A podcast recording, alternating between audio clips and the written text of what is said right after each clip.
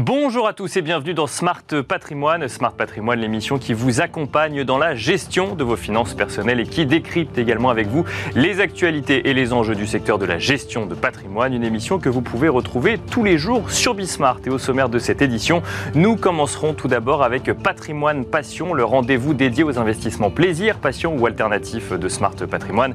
Et en l'occurrence, nous aborderons le sujet de l'investissement dans le vin. Quel est l'état des lieux du marché du vin que nous pouvons faire en ce début d'année 2023. Euh, nous verrons cela dans un instant avec Thomas Ebrard, le CEO et fondateur de YouWine. Nous enchaînerons ensuite avec Enjeu patrimoine, un enjeu patrimoine consacré au crowdfunding immobilier. Cette euh, typologie d'investissement est-elle résiliente pour la fin d'année 2022 et pour l'année 2023 qui s'ouvre dans un contexte de difficultés euh, annoncées par un certain nombre de promoteurs pour sortir les immeubles de terre, mais aussi dans un contexte de difficultés d'accès des particuliers au financement. Nous en parlerons avec Joachim Dupont, cofondateur d'Anaxago, mais aussi avec Alexandre Toussaint, président et fondateur de Baltis Capital. On se retrouve tout de suite dans Smart Patrimoine.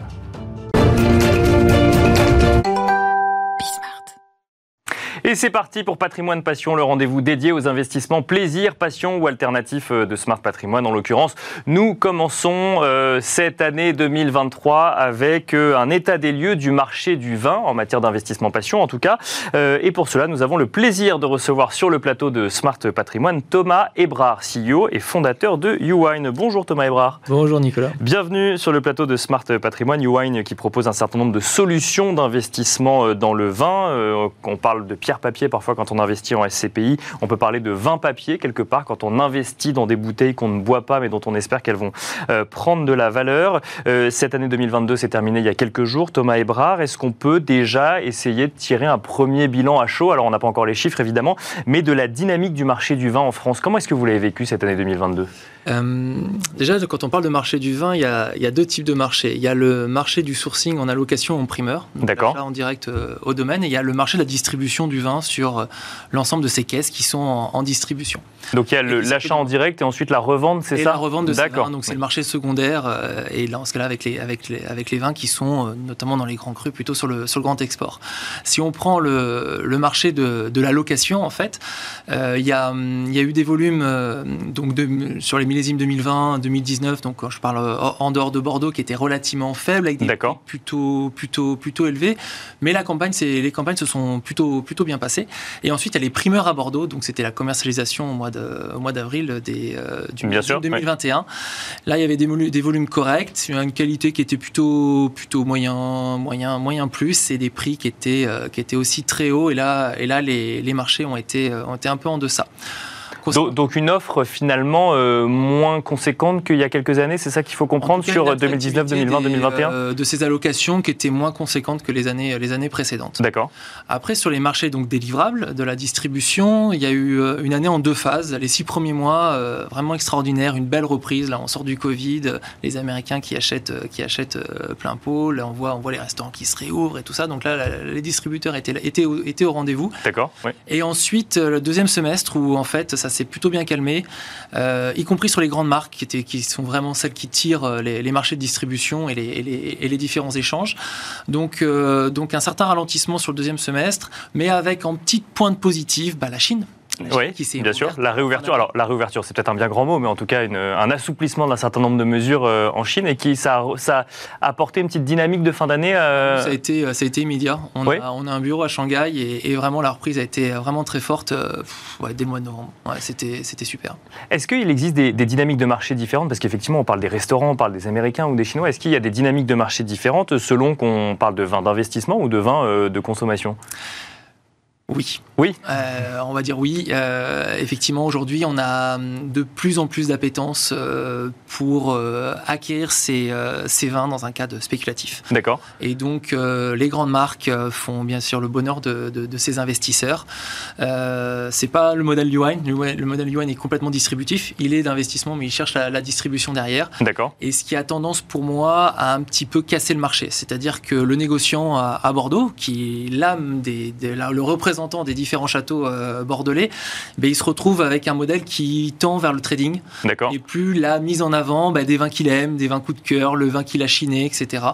Et ça, je trouve ça un peu dommage. Ce qu'il ne fait plus, c'est ça. ça, c'est ce qu'il ne fait plus. D'accord. Il fait que répondre à une demande qui lui dit, bah voilà, je veux les 30 marques à Bordeaux et dont on connaît bien les, les, les, grands noms.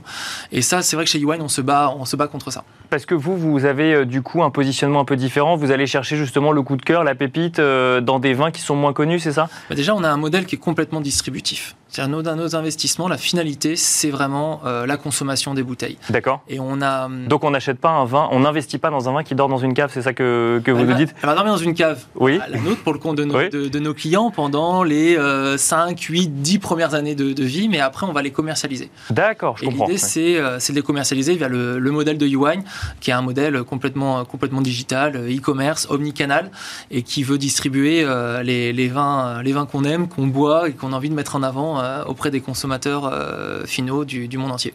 Donc quand on a un modèle comme celui-là, j'imagine que l'idée c'est d'aller chercher des vins euh, peut-être un petit peu moins connus dont on estime qu'ils pourraient euh, se développer, voire se faire connaître dans les années à venir, c'est ça? Et pourquoi? Parce que c'est ce qu'attend le consommateur. Si on lui parle de bouteilles euh, à 300, 500 euros sur des prix primeurs, là c'est tous les premiers crus classés, les Cheval Blancs, les Lafitte, les, Moutons Rothschild, euh, ben, ils sont à ces, tarifs-là. Donc nous on est là un petit peu perdu alors qu'on a envie euh, de, se créer, cette cave. Et donc pour ça, ben, il faut leur amener ce, vivier de vin et il existe. Et, donc il y a des vins entre 30 et 50 euros qui sont tout aussi, intéressants, tout aussi bons et qui ont une histoire à nous raconter. Et, donc nous, notre vocation c'est vraiment de les mettre en avant parce que euh, le consommateur euh, final dont on fait partie, notre génération, bah, c'est celui qui a envie de, l'envie de découvrir. Alors évidemment, hein, je pose euh, aussi la question du risque. On peut se tromper quand on fait des projections sur un vin dont on estime qu'il va exploser, parce que ça peut être le meilleur vin du monde. Si on est le seul à y croire, bah, finalement la, la cote va pas forcément augmenter. Bah, c'est là où en fait, nous, donc dans nos mandats de gestion, parce que c'est comme ça qu'on fonctionne, nos clients choisissent son profil de risque. Donc il peut aller un profil Legend, donc il va avoir une majorité de, premiers crus classés au Grand Cru Bourguignon, par euh, exemple, les autres grands crus des autres grands terroirs de la, de la planète. Donc si je fais une analogie peut-être avec euh, le, la, bourse, hein, où on comprend un petit peu plus la notion de risque, ça veut dire que là, les grands crus classés seraient quoi? Seraient des valeurs du CAC 40, des grandes valeurs euh, boursières, et ensuite on peut aller, plus on descend dans les domaines, enfin en termes de taille, plus c'est risqué Alors c'est pas la taille des domaines, c'est juste un manque de notoriété. On va rester quand même sur des crus classés, sur des vins de terroir, et effectivement le risque est un petit peu plus important parce que la liquidité des vins en termes de distribution, elle est, elle est, elle est moins élevée. D'accord, parce que moins recherché ou moins connu, c'est ça? Exactement. D'accord. Et donc, par contre, le potentiel de performance, il est plus important. Vous achetez une bouteille à 20 euros, bah derrière, sur les marchés, au bout de 5 ans, 8 ans, bah, c'est plus facile de le revendre une quarantaine d'euros. Bah, vous avez fait du 100% de performance, alors qu'une bouteille que vous avez achetée 400 euh, ou 500 euros, bah, ça va être plutôt vers des 600 euros, 700, pas plus. Et donc là, vous avez fait d'une trentaine une quarantaine de pourcents. Euh, voilà. Donc en fait, nos clients, ils choisissent leur profil de risque euh, et, donc ça veut dire que d'abord par rapport à ce choix, cette stratégie qui est, euh, notamment d'aller sur ces, Rising Stars, c'est vraiment de faire confiance au modèle UI qui a vocation à, mettre en lumière et ces vins qui sont complètement oubliés et dont, je le répète, le marché est en attente. Alors pour, bien comprendre, il faut, rappeler quand même un fonctionnement, c'est que euh, quand on achète du vin, quand on parle de primeur, on achète des vins qui ne sont pas encore commercialisés, qui ne sont pas encore finis et dont on estime euh, la valeur un petit peu avant même qu'elle soit commercialisée. C'est ça. Alors les primeurs, c'est spécifique à Bordeaux. Alors c'est spécifique à Bordeaux, mais il y a le même principe d'achat. En fait, c'est un achat en allocation. C'est-à-dire qu'un domaine qui a une demande qui est supérieure à son offre, et son offre, c'est quoi? Ben, C'est les volumes qu'il met en bouteille chaque, année. À partir de là, ben, il gère une rareté. Et cette rareté, on appelle ça une allocation. Donc il alloue X caisses, volume à X distributeurs. Et donc tout l'enjeu pour nous, c'est de grandir en fait, d'obtenir de plus en plus d'allocations. Et c'est pour ça qu'on se distingue avec un modèle, un modèle économique qui est complémentaire et, innovant, mais tout, l'enjeu est là. Et c'est vrai que Bordeaux a, structuré ce modèle-là avec une, un moment de l'année euh, qui va être cette année en fin, fin avril, où le monde entier va découvrir le nouveau, le nouveau millésime. En l'occurrence, on va tous déguster euh, le millésime 2022. Et suite à ça, les experts vont sortir leurs notes, donc ils vont noter des, vins qui sont encore des bébés, qui sont encore en élevage euh, en, barrique, mais, mais on est déjà capable de voir euh, la qualité du millésime. D'ailleurs, on le sait déjà un petit peu euh, aujourd'hui, mais au moins ça sera vérifié à ce moment-là, et ça sera une nouvelle fois vérifié lorsque les vins seront dits livrables, c'est-à-dire qu'ils seront mis en bouteille et en caisse. mais alors, une question quand on gère un marché aussi, bah, aussi peu équilibré entre offre et demande, quand on parle des plus grands, des, des plus grands domaines, est-ce que la qualité fait réellement bouger le prix? Euh, le, prix, il est fixé par le domaine. C'est, oui, c'est la marque, c'est ça. C'est, lui qui décide. La conjoncture a joué notamment euh, en 2020 avec les millésimes 2019, où là on avait un rapport qui a été pris qui était juste euh, bah, celui qu'il faut pour, euh, pour, nourrir toute la chaîne. Parce que derrière, les vins, il faut les porter. Ça coûte cher Bien sûr, les vins et tout ça. ensuite, voilà, c'est, là je pense que cette année, les, les châteaux vont, vont nous, Je suis assez optimiste sur le fait qu'ils vont nous faire des prix qui seront en corrélation avec la, la qualité du millésime. Et donc ça va bien relancer, euh, Bordeaux. Euh, une petite question très rapide sur euh, cette année 2022 dont on a aussi beaucoup parlé d'un point de vue météorologique. Est-ce que ça a un impact sur la qualité des vendanges ou des vins qui seront du millésime 2022 Évidemment, une année absolument incroyable euh, dans le sens euh, négatif euh, parce que moi je suis je suis né à Arcachon donc j'ai vécu ces incendies au, plein cœur il y a eu quasiment 30 jours à plus de 40 degrés dans la région bordelaise c'est juste inédit. Donc ces incendies absolument horribles mais derrière on, a vu une vigne qui a tenu alors qu'elle était en stress hydrique très fort. Et pourquoi? Parce que les, les grands terroirs sont là. Et donc globalement on a une qualité qui est juste qui est juste top avec on va dire euh, un volume assez moyen euh, sur, sur Bordeaux, euh, une qualité qui est très forte avec des, des très beaux volumes au niveau de la Bourgogne, hormis bien sûr les, domaines congelés ou qui ont été, qui ont été grêlés. Bien sûr. la Champagne, c'est une année record en termes de volumétrie, donc bref, une très, très, un très grand millésime en perspective, quelle que soit la région, en France et même, même en Italie. Il nous reste quelques secondes, Thomas Ebrard. Quelles sont les questions que je dois me poser en tant qu'investisseur si je suis intéressé par euh, l'investissement dans le vin, selon vous? D'abord, c'est quoi le projet? Euh, Est-ce que c'est d'abord euh, de se constituer une cave en se laissant, en voulant revendre derrière? Est-ce que c'est plutôt d'investir et de se dire bah, je veux aussi éventuellement consommer? Est-ce qu'il est ce projet il est pour soi ou pour ses enfants? Et aussi parce que c'est New Wine en tout cas propose propose ça. Est-ce qu'il y a un objectif de défiscalisation derrière?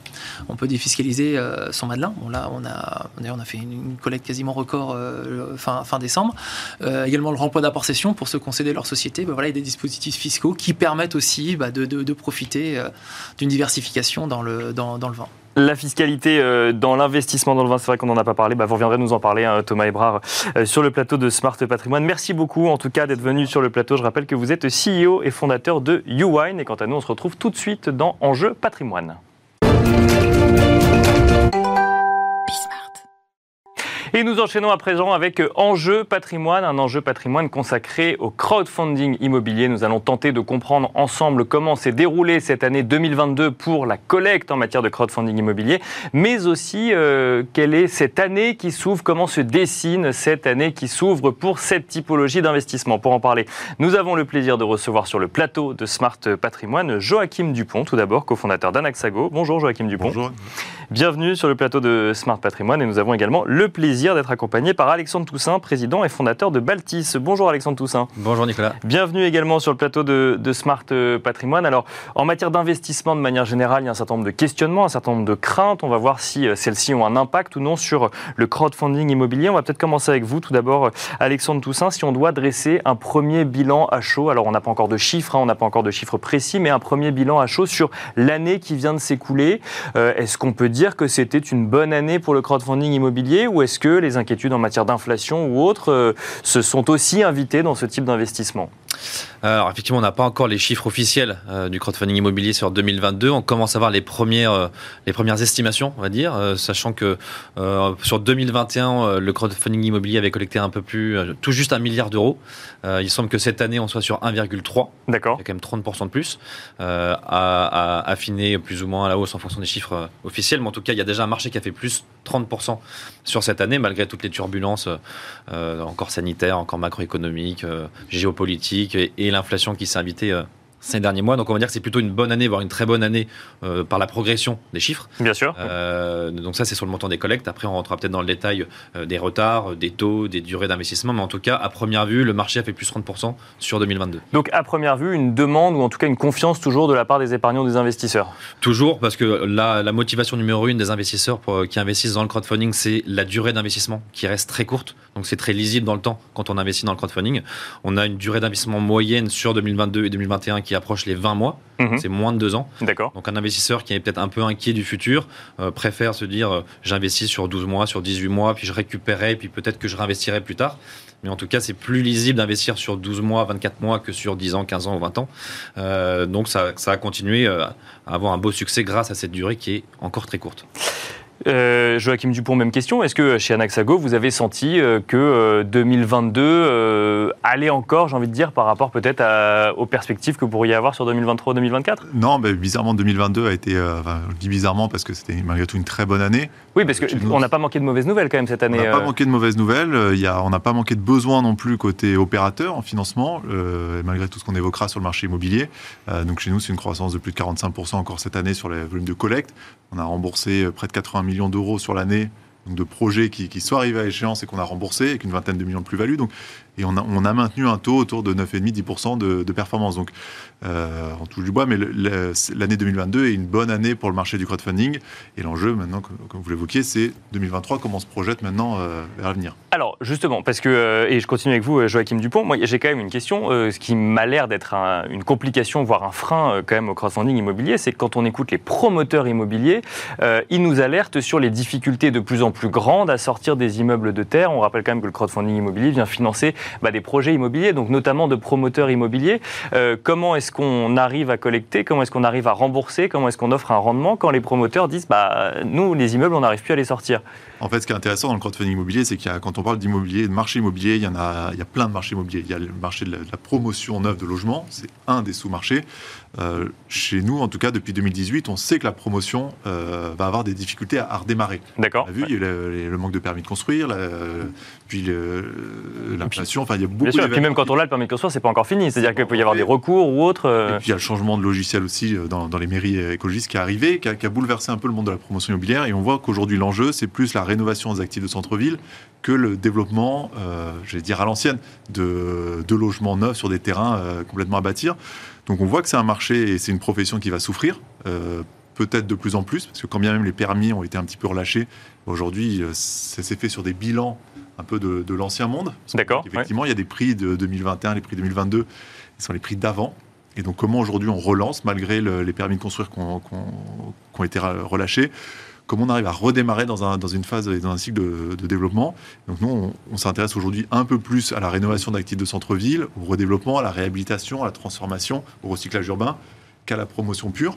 Euh, et malgré tout, il faut, un peu raison garder là-dessus, puisque on se rend compte qu'il y a très peu de stock. Donc les promoteurs ont du mal, mais finalement les prix continuent à être à la hausse, à augmenter à la hausse, et il y a très peu de stock disponible, euh, ce qui fait que les fondamentaux du marché ne sont pas si mauvais que ça finalement.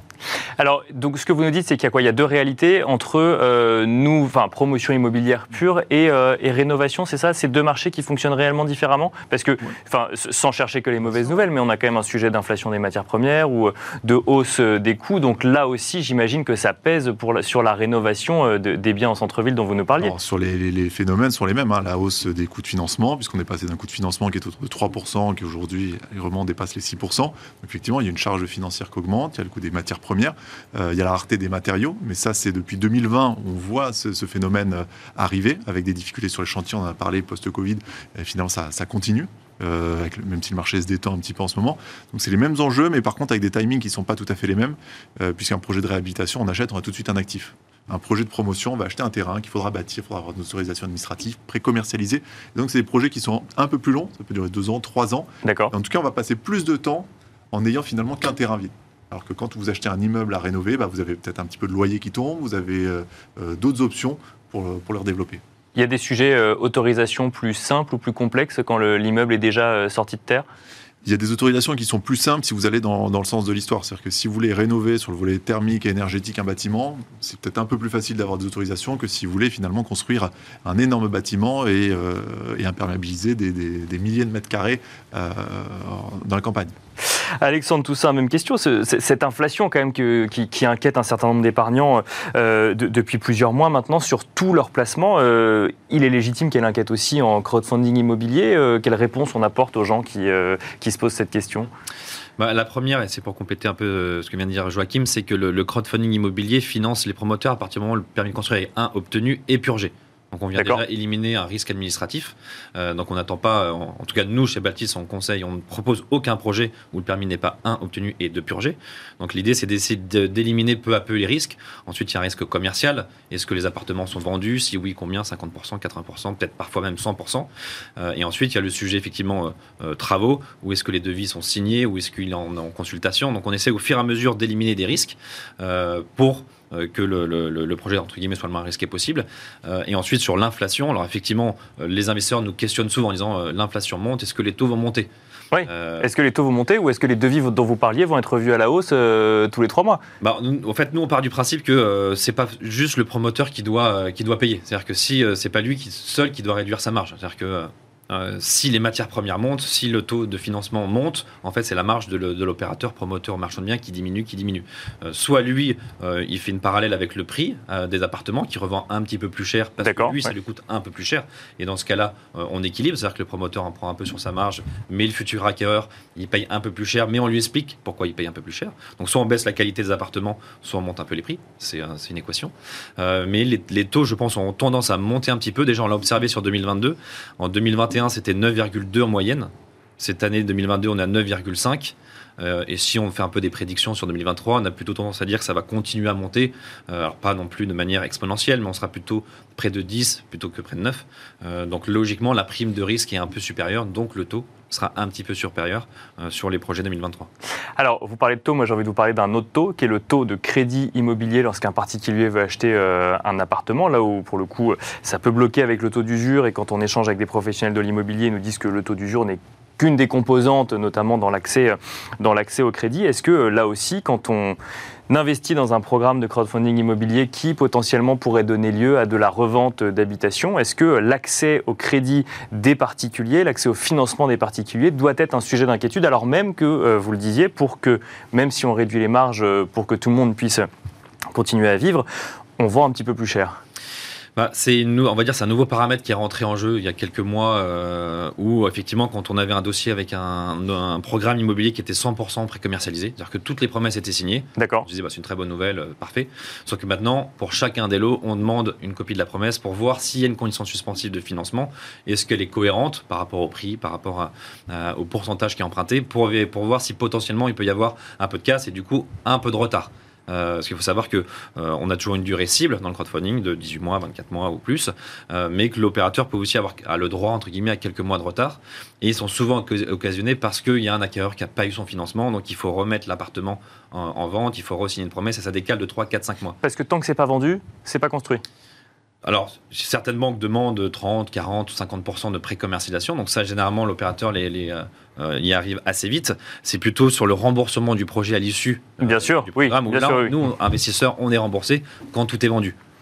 et du coup, on s'assure que tout ce qui est sous promesse, est-ce qu'il y a des conditions suspensives de financement ou pas? Parce qu'on sait qu'il y a quasiment, je crois, un dossier sur trois qui ne va pas au bout en ce moment à cause du taux d'usure. Donc maintenant, c'est un nouveau paramètre que nous, on a rajouté pour savoir quel, quel appartement a une condition suspensive dans, son, dans sa promesse. Donc euh, on s'assure que s'il n'y a pas de condition suspensive, ça ira au bout euh, quoi qu'il arrive. Simplement, bah, c'est l'acquéreur qui, qui, prend un risque supplémentaire, entre guillemets, ou en tout cas qui dispose des fonds nécessaires pour acheter le, bien en question. Ouais, ou non, on, on estime que c'est une prime de risque supérieure, parce que sur euh, les, les, 100 biens à vendre, il y en a peut-être 80% qui ont une condition suspensive de financement. Donc on estime que c'est un peu risqué, donc on va mettre un point de plus sur le rendement, potentiellement. On a des dossiers aussi qui sont dans de l'immobilier tertiaire, où c'est du bureau, de la logistique, où il y a un acquéreur qui achète l'ensemble, sans condition de financement, on estime que du coup, c'est moins risqué. Bien sûr. Donc voilà, c'est une équation entre. Euh, on va creuser un petit peu plus dans le détail pour savoir comment sont financés les acquéreurs du, programme. Joachim Dupont, sur ce sujet, euh, accès au financement et peut-être sur les perspectives 2023 de, de ce crowdfunding immobilier, beaucoup de questions hein, qu'on peut se poser dans un contexte où finalement on, bah, on questionne un petit peu tous ces investissements parce qu'on a de l'incertitude. Comment s'apprécie 2023 selon vous? Nous, on essaye d'avoir une vision qui est un peu. Enfin, déjà, on travaille dans l'immobilier, donc c'est par définition, c'est un marché qui est, qui est immobile et sur lequel il faut se projeter un petit peu à au moins à moyen terme.